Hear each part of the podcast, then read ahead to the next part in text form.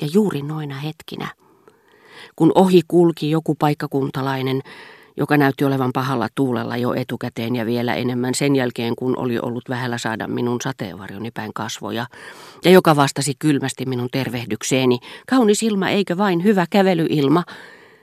Minä opin myös sen, että samat elämykset eivät synny yhtä aikaa kaikissa ihmisissä ennalta määrätyn säännön mukaisesti.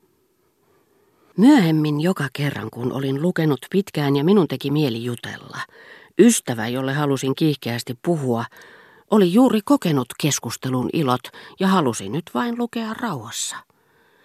Ja jos olin ajatellut vanhempiani lämpimästi ja päättänyt käyttäytyä mahdollisimman järkevästi ja olla heille mieliksi, he olivatkin samaan aikaan keksineet jonkin minun pikkurikkeeni, jonka olin jo unohtanut, ja josta he moittivat minua ankarasti juuri silloin, kun minä juoksin syleilemään heitä. Joskus yksinolon huumaan liittyi toinen hurmion tunne, jota minä en osannut selvästi erottaa edellisestä. Minä toivoin, että eteeni ilmestyisi maalaistyttö, jonka voisin puristaa syliini. Hurmio oli syntynyt äkisti, enkä minä kaikkien erilaisten ajatusten keskellä ollut ehtinyt palata sen alkulähteille, ja sen tuottama nautinto tuntui minusta olevan vain ajatusten antaman nautinnon korkeampi aste. Kaikki, mikä sillä hetkellä oli mielessäni, oli minusta tavallista arvokkaampaa.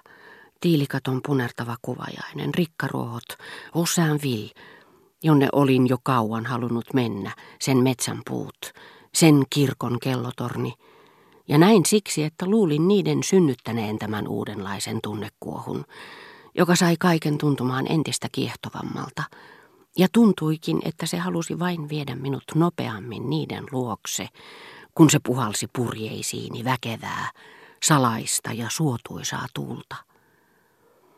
Toive naisen ilmaantumisesta siis teki luonnon viehätyksen minusta huumaavammaksi, mutta toisaalta luonnon viehätys laajensi naisen muutoin liian rajoittuneeksi jäävää viehätystä.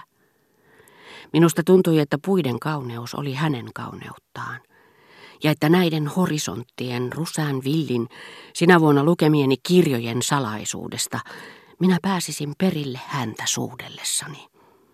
Mielikuvitukseni voimistui aistillisuuden kosketuksesta. Aistillisuus levisi kaikille mielikuvituksen alueille, eikä halullani enää ollut rajoja. Ei senkään takia, että niin kuin me aina silloin, kun haaveksimme luonnon keskellä, kun tottumuksen vaikutus on päättynyt, kun abstraktit käsitykset on työnnetty syrjään, uskomme vakaasti ja syvästi kulloisenkin paikan ainutlaatuisuuteen, sen yksilölliseen elämään.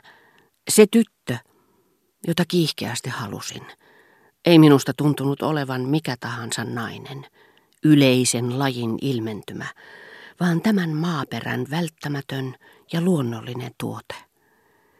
Sillä noihin aikoihin kaikki, mikä ei ollut minua itseäni, maa ja elävät olennot, tuntuivat minusta paljon arvokkaammilta, paljon todellisemmin olemassa olevilta kuin aikuisista.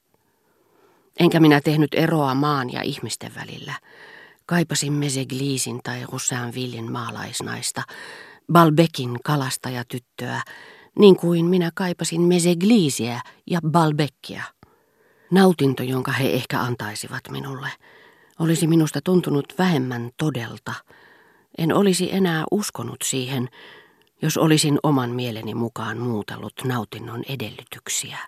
Jos olisin tavannut Pariisissa Balbekin kalastajatytön tai Mesegliisin maalaisnaisen, Minusta olisi tuntunut samalta kuin jos olisin saanut lahjaksi simpukoita, joita en olisi itse huomannut rannalla. Sananjalan, jota en olisi itse löytänyt metsästä. Se olisi irrottanut naisen minulle antamasta ilosta kaikki ne ilot, joihin olin mielikuvituksessani kietonut hänet. Mutta jos kulki Rusan vilin metsissä tällä tavoin, vailla maalaistyttöä, jota suudella, ei tuntenut metsien kätkettyä aarretta, sen todellista kauneutta. Tuo tyttö, jonka aina kuvittelin lehtien täplittämäksi, oli minusta itsekin paikallinen kasvi. Vain muita arvokkaampi laji ja rakenteeltaan sellainen, että hänessä oli muita helpompi aistia läheltä seudun perimmäinen tuoksu. Minä uskoin vaivatta näin. Ja myös sen, että hänen hyväilynsä, joiden avulla pääsisin tuoksun tuntumaan, olisivat aivan erikoislaatuisia ja että nautinnon voisin kokea vain hänen kanssaan. Koska olin ja olisin vielä kauan aikaa siinä iässä, jolloin ei vielä eristä tätä nautintoa eri naisista, joiden kanssa sen on kokenut. Jolloin nautinnosta ei vielä ole tullut yleistä käsitettä, jonka jälkeen naiset tuntuvat vain aina identtisen nautinnon yhtäläisiltä välineiltä. Nautintoa ei silloin vielä koe edes ajatuksissa erilleen vedettynä, eristettynä ja muotoiltuna, ei päämääränä, johon pyrkii naista lähestyessään, ei ennakolta aistitun hämmennyksen syynä. Sitä tuskin ajattelee nautintona, jonka joskus saa. Pikemminkin sitä kutsuu naisen erityiseksi viehätykseksi, sillä silloin ei vielä ajattele itseään, ajattelee vain miten päästä itsestään irti.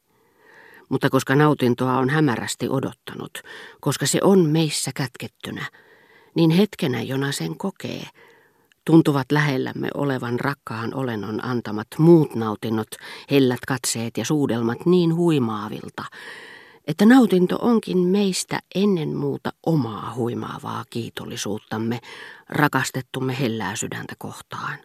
Hänen meille osoittamaansa liikuttavaa kiintymystä kohtaan, jonka me voimme todeta hänen loputtomasta hyvyydestään ja hänen tuottamastaan onnesta. Mutta turhaan minä rukoilin Kusäänvillin tornia lähettämään luokseni jonkun lapsistaan. Turhaan minä rukoilin sitä, ensimmäisten halujen ainutta uskottua, silloin kun minä Kompreen talon ylimmästä kerroksesta, pienestä iirikseltä tuoksuvasta huoneesta näin vain sen tornin puoliavoimen ikkunan rajaamana. Kun minä, epäröiden sankarillisesti kuin matkailija tutkimusretkelle lähtiessään, tai itsemurhaa hautava epätoivoinen, melkein pyörtymäisilläni raivasin itsessäni tuntemattoman tien, jonka luulin vievän kuolemaan, kunnes luonnollinen jälki kuin etanan jättämä sekoittui villin viinimarjapensaan lehdille, jotka ulottuivat minuun saakka. Turhaan minä rukoilin sitä nyt, turhaan minä keskityin katsomaan tasankoa, turhaan yritin kaivaa sieltä naista esiin.